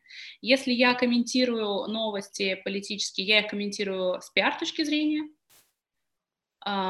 соответственно, э, если я даю какую-то оценку политическим ситуациям, я ее опять-таки даю с позиции, из позиции коммуникации, из позиции пиар-составляющей, рекламной составляющей, насколько правильно была проведена рекламная кампания политическая, насколько она была неправильно проведена. То есть э, я никого не агитирую, я считаю, что каждый человек вправе выбирать э, свое что-то, но при этом понимать общеполитические тренды, это для меня является как раз-таки а, быть не аполитичным, то есть говорить, ну что, мне это вообще не интересно, я в этом не разбираюсь, ну как, так нельзя, на мой взгляд. То есть это как, как минимум а, неуважение к самому себе, потому что все эти процессы влияют на нашу повседневную жизнь в конечном итоге. Поэтому... Слушай, а вот вид изнутри и снаружи, вот я, ну, в силу того, что ты, мало того, что увлекаешься, плюс ты еще этим занимаешься профессионально, но ты же видишь месседж исходящий и так, как он ложится, то, то есть так, как он воспринимается. Вот ты ощущаешь, что есть вот некий гэп между тем, как это в действительности есть, и как это действительно, как это ложится на головы широкой аудитории? А, есть, это правда. И я об этом уже не то чтобы говорю, я об этом кричу просто, со, в том числе со своих страниц социальных сетей. И вопрос даже не в том, понимаешь, а, проблема даже в том, что когда мы делаем что-то хорошее и реально классное, мы не можем это нормально донести до аудитории. Под мы я понимаю как раз-таки там нашу власть. То есть власть делает что-то хорошее, не может нормально донести до аудитории. Почему? Э, вот это большая проблема, я не знаю, вот этот кондовый какой-то язык, понимаешь, вот это вот какая-то деревянность, я думаю, в первую очередь, наверное, это связано с тем, что у нас еще недостаточно хорошая школа, потому что пиару, например, в той же Америке, понимаешь, там в два-три раза старше пиар в Америке, чем пиар в России. То есть у нас по факту учебников даже своих толком еще нет. А те учебники, которые, например, американские были, они не подходят под наш менталитет. То есть те механики, которые выдают а, профессионалы американского рынка, они, к сожалению, не подходят под наш менталитет. Uh-huh. Это яркое доказательство тому все вот эти вот акции, когда есть общий тренд, например, на то, чтобы выставлять темнокожих там или поддерживать ЛГБТ-сообщество, а это общий мировой тренд, но в России он не заходит, потому что у нас свой менталитет, у нас это выливается в скандал всегда. Но по учебникам пишут, и как бы вот видишь, э, специалисты все равно прислушиваются. А если мы говорим, как я себе это представляю, я думаю, что это происходит так, что э, человек приходит пиар-специалист, видимо, он, не знаю, куда-то в государственное учреждение. Наверное, он э, опасается вот по-новому как-то раскрываться. Он смотрит, как это было сделано, сделано раньше, продолжает делать в том же ключе. Ну, наверное, так. Я, честно говоря, не знаю, я не понимаю. И у меня, если честно, есть вот прям э, идея такая, что я сейчас э, создаю курс для пиарщиков, онлайн-школу. Я сразу сказала, что школа не будет массовой, я хочу вот просто посмотреть, взять людей, научить лучших, заберу к себе в агентство на работу, потому что это у нас нормальная уже практика, мы берем молодых специалистов и учим, потому что мало специалистов на рынке, реально их прям вот единицы. А, и второй момент, я, наверное, думаю, в сторону уже начала думать того, чтобы, может быть, эту программу продавать в том числе а, пиарщикам в госучреждениях, чтобы изменить вот этот вот кондовость просто, ну, то есть у нас реально делаются классные вещи.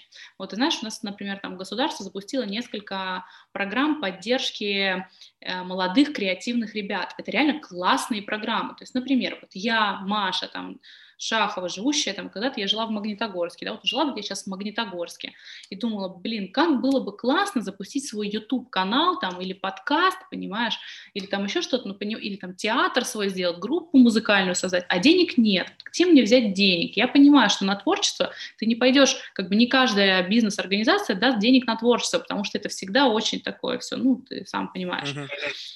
Ты просто подаешь заявку на сайте, правильно ее оформляешь, и тебе государство безвозмездно дает денег. Это, это классно. И таких программ уже три. Почему? Я разговаривала с основателем э, этого, с генеральным директором этого фонда, э, и говорю, послушайте, э, вот вы создали фонд для молодых, креативных, реально классная идея. Вы сами читали тексты на своем сайте, говорю? Что, бред написан? Вы сами их попробуйте. Я говорю, их прочитала, только с четвертого раза поняла, что вы хотите сказать. Он говорит, Мария, это реально большая проблема, но а, это, говорит, еще хороший вариант, потому что изначально тот вариант, который был, его невозможно было прочитать от слова совсем. А почему? А потому что он не единственный человек, который принимает решение. Да, он молодой, да, он креативный, да, он классный, он талантливый, но вокруг него там э, стоят еще люди, которые принимают решения которые считают, что вот слишком таким, что-то слишком таким языком писать. Mm. Я говорю, но вы же пишете для молодых, для креативных. Они как это поймут? Они откроют и, и закроют, скажут, это слишком сложно. Понимаешь? И это вот на всех стадиях, на всех стадиях происходит. То есть, получается, не понимают о том, что происходит в головах у той аудитории, на кого ориентирован этот месседж? В том числе, я думаю, наверное. Может быть, даже не не понимают, а считают, а, не знаю, считают, что, что они способны понять, не знаю, может, переоценивают. Не знаю, но, вот, наверное, не понимают. Слушай, ну вот тогда вот если такой есть дизальянс, да, то есть, грубо говоря, есть какой-то нарушенный диалог между государством и аудиторией, тогда, может быть, отсюда и все проблемы? Может быть, отсюда и все противостояния, что они просто не могут, грубо говоря, понять. Одни не могут донести, а другие от того, что им неправильно доносят, не понимают, что действительно есть что-то хорошее. Да, я честно тебе скажу, и я очень часто об этом говорю, что да, действительно, мне кажется, что это одна из главных проблем. Почему у нас э, там э, либералы, да, или там э, около либералы имеют такую популярность в интернете? Потому что они простым языком говорят абсолютно простым языком. Или вот знаешь, например, какие-то такие примеры очень яркие, они вот э, меня как пиарщика, они всегда цепляют. Например, оппозиция в России говорит, э, власть э, довела страну, у нас в стране 20 э, миллионов людей, ну или там сколько, ну допустим, 20 миллионов людей живет за чертой бедности, говорит оппозиция. Месседж понятный, люди злятся, довела власть. А теперь давай посмотрим с другой стороны. После развала Советского Союза за чертой бедности было 40 миллионов человек. То есть власть не довела, а власть 20 миллионов как раз-таки сделала, э, подняла из этого, из-за этой черты бедности. Либо черту бедности опустили. Нет, почему? Было 40 миллионов, стало... А, окей, ты, ну... в этом плане, да, окей. Но нет, на самом деле, по тем же самым подсчетам, там вот как бы вот такая история. Я говорю, а почему вы этот месседж не даете? Почему, вы его, почему его использует оппозиция, а вы его не используете? Ну, то есть это же говорите нормальным русским языком. Или, например, у нас все, всех государственные органы, всех государственных чиновников, там, а, губернаторов обязали вести социальные сети. У них есть... Да, их просто обязали. Ну а как еще, послушай, если а, в администрации президента это действительно орган, который у нас работает в стране и работает классно, они делают классные, то есть они умеют коммуницировать, но они же не могут за всю страну отдуваться. Ну, сидит их там, ну, сколько? Ну, 50 человек, окей. но они не могут за всех работать. И они, соответственно, придумывают какие-то механизмы, которые могли бы запускаться. И вот одним из механизмов как раз-таки стало то, что э, заставили всех вести социальные сети. Буду смотреть, что они в своих социальных сетях пишут. Сегодня был на совещании, сегодня был тут, сегодня... Так ты вообще... Опс, Дубай, так, случайно. Расскажи нам что-то вообще. И, и ты, ну, ну, ты знаешь, это на самом деле тренд, который показал себя хорошо. Почему? Потому что люди стали... Большинство обращений граждан теперь все идут через социальные сети. Большинство обращений. Это о чем говорит?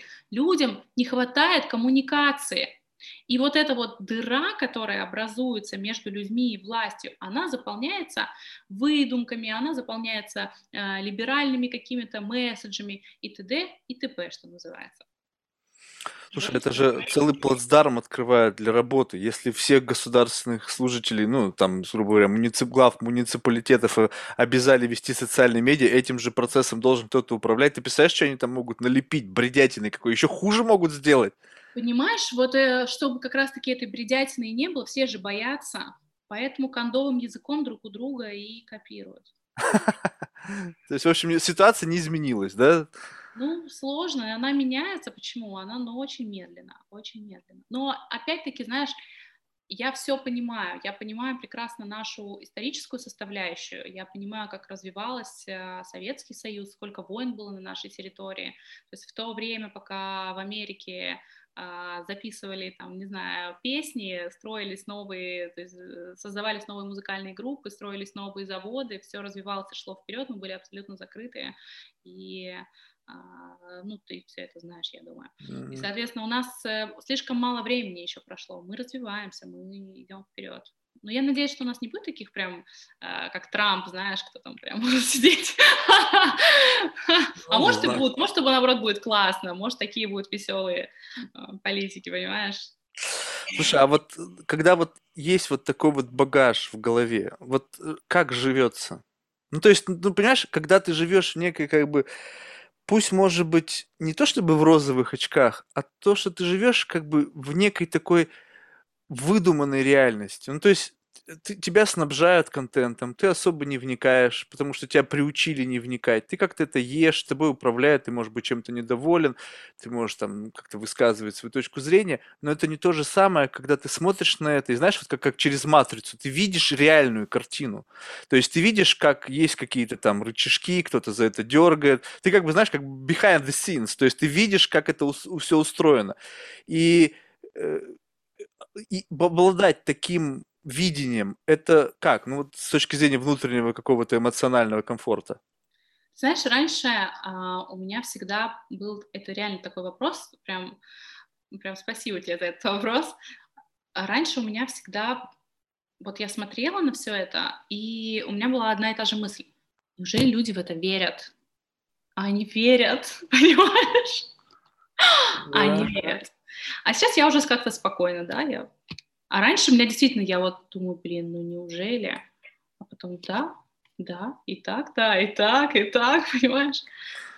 Ты нормально. А как живется? Ну, нормально, просто это моя работа, и я к ней отношусь. Не, ну подожди, это знаешь, любая, любой работы вот такого плана есть какая-то некая там обратная сторона, знаешь, как профдеформация, то есть она... Ну... Да, я же говорю, одна из моих, одна из профдеформаций, что я а, очень тщательно выбираю, например, там, врача, к которому, по которому я пойду, я супер вот тщательно выбираю, даже не представляешь, насколько тщательно, потому что я все это понимаю прекрасно. Я лично сначала, может, на консультацию приду, и, и э, какие-то вот э, разные аспекты жизни, я к ним подхожу вот прям супер аккуратно. Слушай, ну вот, а вот эта тема, я, исходя из нашего разговора, убил, что тебя зацепило там, там с едой начинается опять там э, какая-то порнография, там это ем, это не ем. Вот это что? Это вот это зацепило сама волна вот этого wellness, там, здорового образа жизни и так далее. То есть, ведь, ну, ага, я, я не думаю, что же, как бы, сейчас вопрос нужно правильно поставить. Не то, чтобы это не важно, вопрос в том, что это было важно всегда. Да, почему-то сейчас это подсветили, и как будто вот только буквально там пять лет назад стало важно правильно питаться. А до этого как бы было как будто бы наплевать. Да никогда не было наплевать. Всегда люди, ну, как бы ну, думающие... Как тренд, как тренд это вот стало в определенное время. Я действительно долгое время... Ну, знаешь, я вообще человек, который склонен к полноте, и там все свое детство я была полненькой, ага. и э, можно сказать, что я занимаюсь похудением вообще всю свою жизнь. Поэтому я уже, мне кажется, могу книгу написать о правильном питании. Но недавно, ты знаешь, какое-то у меня такое осознание пришло, и я решила, то есть если раньше я могла там э, грубо говоря, сесть на диету, а через какое-то время вернуться к нормальному питанию, понять, что я опять там набрала килограмм там, или два, и опять сесть на диету, то а, вот в какой-то момент я, значит, пришла немного к другому. Я пришла к полному осознанию тому, вот это как-то пришло ко мне и все, вот я не могу сказать, пришло, пришло не так давно. А, пришло осознание того, что вот действительно все, что я ем, это вот то, что я есть. Вот то, что я есть, это реально то, что я ем. И я с полной ответственностью подошла к этому вопросу. То есть я сдала все анализы, какие только возможно и невозможно, и решила проверить на себе, а как вообще это все работает. То есть э, сдала на скрытые аллергены, сдала, значит, на состояние кишечника, сдала там на все витамины, минералы, там на все-все-все, посмотрела. А, это мне очень нравится мемчик в интернете, знаешь, э, типа а, то чувство, когда сдал анализы на 10 тысяч, и у тебя все в норме, и ты вроде лох, и вроде не лох. Вот это такая моя история. То есть у меня, в принципе, все было в норме, но я поняла, что, понимаешь, то есть есть ряд продуктов, скрытые аллергены, а, они не вызывают явной аллергии, у тебя нет там прям, ты, ты не задыхаешься, у тебя там не высыпает тебя всего но при этом они э, имеют накопительный эффект, и через какое-то время у тебя, например, там болит голова, а это все от того, что ты ешь там чеснок, например, и ты никогда это в жизни не увяжешь. И в голове нормального человека, это, ну, не нормального человека, человека, неподготовленного человека, это тоже типа, не сильно вяжется. А когда ты это все анализируешь внутри себя, то, да, понимаешь, вот я, типа, там э, какое-то время э, исключила все продукты, так у меня настолько поменялось состояние, я просто исключила ряд продуктов. То есть, например, там тот же чеснок, лук, грибы, э, ну там, ну, в общем, ряд продуктов исключила. У меня нормализовался полностью сон, хотя у меня очень часто было такое, что я могла там в 2-3 уснуть, все это время писать там сотрудникам какие-то дела раздавать, знаешь, бывает у меня, да. А, я стала засыпать, во-первых, рано, где-то в районе 11-12 ночи, меня прям рубит уже, я хочу спать. Я встаю утром, и у меня полно сил, у меня изменилась кожа, то есть я прихожу к косметологу, если раньше мне приходилось много денег отдавать косметологу, чтобы хорошо выглядеть, сейчас мне этого не нужно, понимаешь, мне достаточно просто умыться, и у меня хорошая кожа.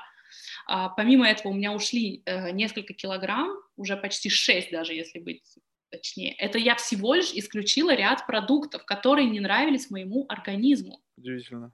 И я увидела вот такие изменения. И да, реально, я теперь верю, это не просто... И это вот, понимаешь, из разряда есть тренд, нужно питаться там дробно, э, много раз в день, тра-та-та. А, наоборот, а, а мои, мои, Понимаешь, да, а вот мои анализы врач посмотрела и говорит, слушай, а, а у тебя там организм достаточно желчи не выделяет.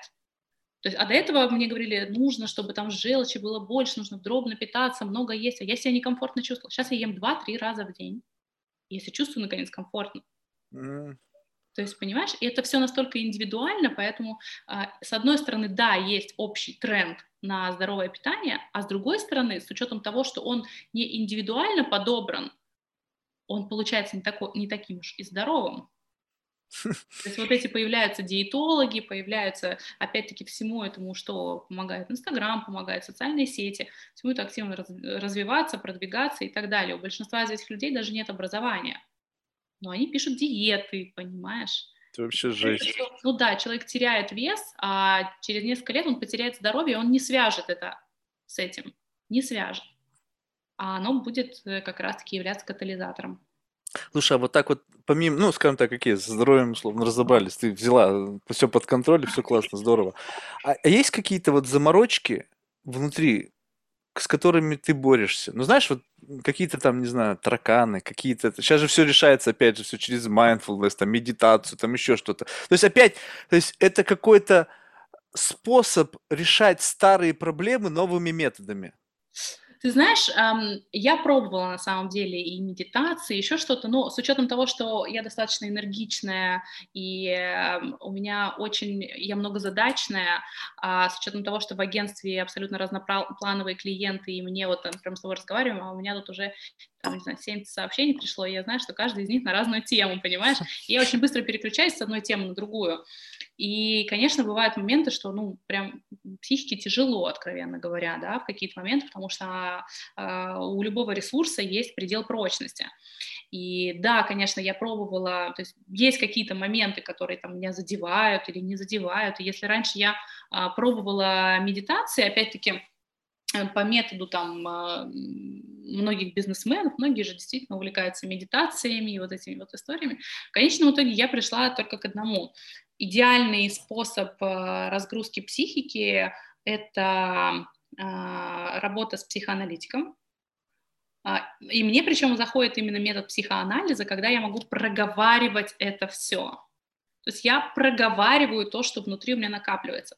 Или вот это, что называется, типа, мне, я когда написала об этом где-то в соцсетях, мне, значит, э, стали люди писать, что это же просто у тебя платный друг. Э, просто платный друг.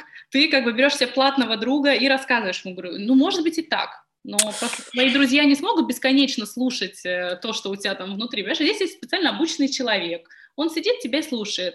А, ты понимаешь плюс-минус, где у тебя блоки, где там что. Начинаешь какие-то причинно-следственные связи видеть другие. И это очень классно развивает. То есть я в первую очередь, конечно, пришла к тому, что да, вот психоанализ – это классная вещь. Во-вторых, я полностью отказалась от алкоголя, и это реально круто работает и реально круто помогает вашей психике. То есть это какой-то самообман про то, что ты пьешь и типа э, успокаиваешь, что ты знаешь, выпью бокальчик для расслабления. Нет, не происходит расслабление, происходит псевдорасслабление, психике становится еще хуже. А, ну вот и здоровый, здоровая жизнь, какое-то здоровое питание, это все вот в купе работает очень хорошо. И, кстати, нужно еще заметить, классным инструментом является чтение. Многие люди думают, что э, читая, то есть когда они смотрят, точнее не так, многие люди думают, что когда они смотрят сериальчик, они расслабляются. На самом деле, когда человек смотрит какой-либо сериал, он, наоборот, еще больше загружает свой мозг, загружает свою психику, и только если он особенно в каком-то нервозном состоянии находится, больше травм себе наносит внутренних а при чтении мозг полностью расслабляется. Представляешь? Чтение прям чтение или либо слушание? Слушание это напрягает твой мозг, это слушание. Чтение, вот ты по буковкам сидишь, читаешь. Мне кажется, сейчас это вообще такой тоже архаизм. Я не знаю, я люблю читать, но у меня, я понимаю, что я могу, у меня на книжку уходит, бывает, месяц ну, там, не знаю, там 500-600 страниц, потому что времени настолько мало, ты какие-то есть там, какие-то клочки времени по утрам, там, не знаю, в течение дня, когда ты там по несколько страниц вычитываешь, но это растягивается в целую эпопею. Ну и что... ладно, слушай, главное, что тебе это удовольствие, ты же не на скорочтении, на конкурсе скорости. Да, но этот список литературы, он растет уже до потолка, понимаешь? То есть этот список рекомендованной литературы, туда книжки закидываешь, как бы надо прочитать.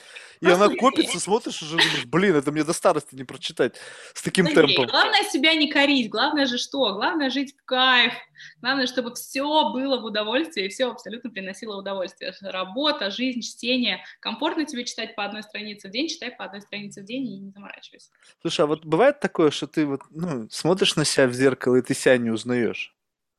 Ну, не, не, не внешне, а просто вот ощущение от самой себя, ты понимаешь, какой-то, вот знаешь, вот копится, копится, это незначительные изменения, и копится, копится, а потом в один день это как складывается в единый такой образ, ты на себя смотришь и думаешь, блин, Маша, как же ты изменилась? Да, ну, в лучшую сторону, я так конечно, полагаю. Конечно, да. Мне кажется, как любого человека, который занимается в том числе развитием себя, я считаю, что жизнь это в принципе процесс развития, и сотрудникам всегда я говорю, а, я за то, чтобы вы росли, каждый из вас рос, развивался. Я считаю, что это очень важно для человека.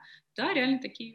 А ты этот маршрут прокладываешь, либо ты как-то просто делаешь то, что считаешь нужным в момент времени, и это как-то само складывается? Либо ну, ты, у тебя есть какие-то майлстоуны впереди, так, мне надо оказаться там, там через полгода, там оказаться через два года, и ты прямо идешь сознательно. Ну, у меня прям вот конкретно так, чтобы я сидела, например, расписывала себе на полгода, где я должна там оказаться, нет. Есть какие-то финансовые показатели, да, я, конечно, не расстраиваюсь. Это больше к бизнесу относится. Да, это больше к бизнесу относится. Конкретно ко мне нет, у меня нет. Я плюс-минус понимаю, чего я хочу, но делаю это всегда, вот понимаешь, из своего внутреннего состояния. И что немаловажно, я никогда не насилую себя. Никогда. То есть если я чувствую, что я устала, я поеду отдыхать. Я не буду, вот знаешь, нет, надо. Нет, я все-таки себя люблю, себя берегу, и это очень важно, на мой взгляд. Супер. Ну, выглядит так, что у тебя достаточно сбалансированная и интересная жизнь. Это очень здорово. Подписывайся на мой инстаграм, ставь лайк, пиши комментарий. Обязательно. Обязательно. Слушай, Мария, ну спасибо большое, было интересно, как-то так, знаешь, всегда интересно копнуть вот эту в, в изнанку того или иного бизнеса, потому что ты, как, если ты не погружен в это, ты не знаешь, что там происходит. И ты как бы а, оперируешь тем, что до тебя долетело. Причем не факт, что долетело это правда, или не то, что долетело, ты правильно понял и так далее. Когда вот поговоришь с человеком напрямую, всегда как бы становится более ясно то, как вот это устроено. И как, когда ты понимаешь больше, как... Я не, не могу сказать, что я понял, да, ну, по крайней мере, чуть-чуть. Как, по мере проникновение вот этих мыслей в твою голову начинает этот занавес приоткрываться. И уже немножко по-другому на все смотришь. Поэтому очень здорово. И спасибо, что ты нашла время, чтобы со мной поговорить. Слушай, в завершении мы всех наших гостей просим рекомендовать кого-нибудь в качестве потенциального гостя. С числа людей, которых ты считаешь интересными для себя там, по тем или иным причинам. Слушай, да, кого-нибудь из моих клиентов я тебе порекомендую. Пожалуйста. Я тебе тогда... А, у Оли же есть твой номер, правильно? Она тебе напишет тогда. Ну, ты можешь прямо сейчас сказать кого-нибудь. Я прям сейчас... Э, ты знаешь, вот тут еще, ну, ты можешь мне написать это, я знаю, что этот вопрос больше к тебе. Вот кто лично как-то на тебя повлиял? Вот что-то сделал такое, что э, это для тебя как-то обозначило какое-то что-то, какое-то, ну, что-то в голове произошло. Я тебе могу, конечно, назвать этих людей, и могу, и не могу. Понятно. Вот, и они не придут к тебе. Ну, знаешь... Они просто, ну, достаточно закрытые, а, кто-то из них прям совсем не медийный, и они не очень... Ну, окей, ну, в общем, напишите тогда Ну, я подумаю, да, кого бы такого интересного, я вот прям подумаю, хорошо? Супер. Что ж, спасибо большое, успехов. Спасибо тебе большое, рада была познакомиться. Взаимно, пока. Ага, да, пока. пока.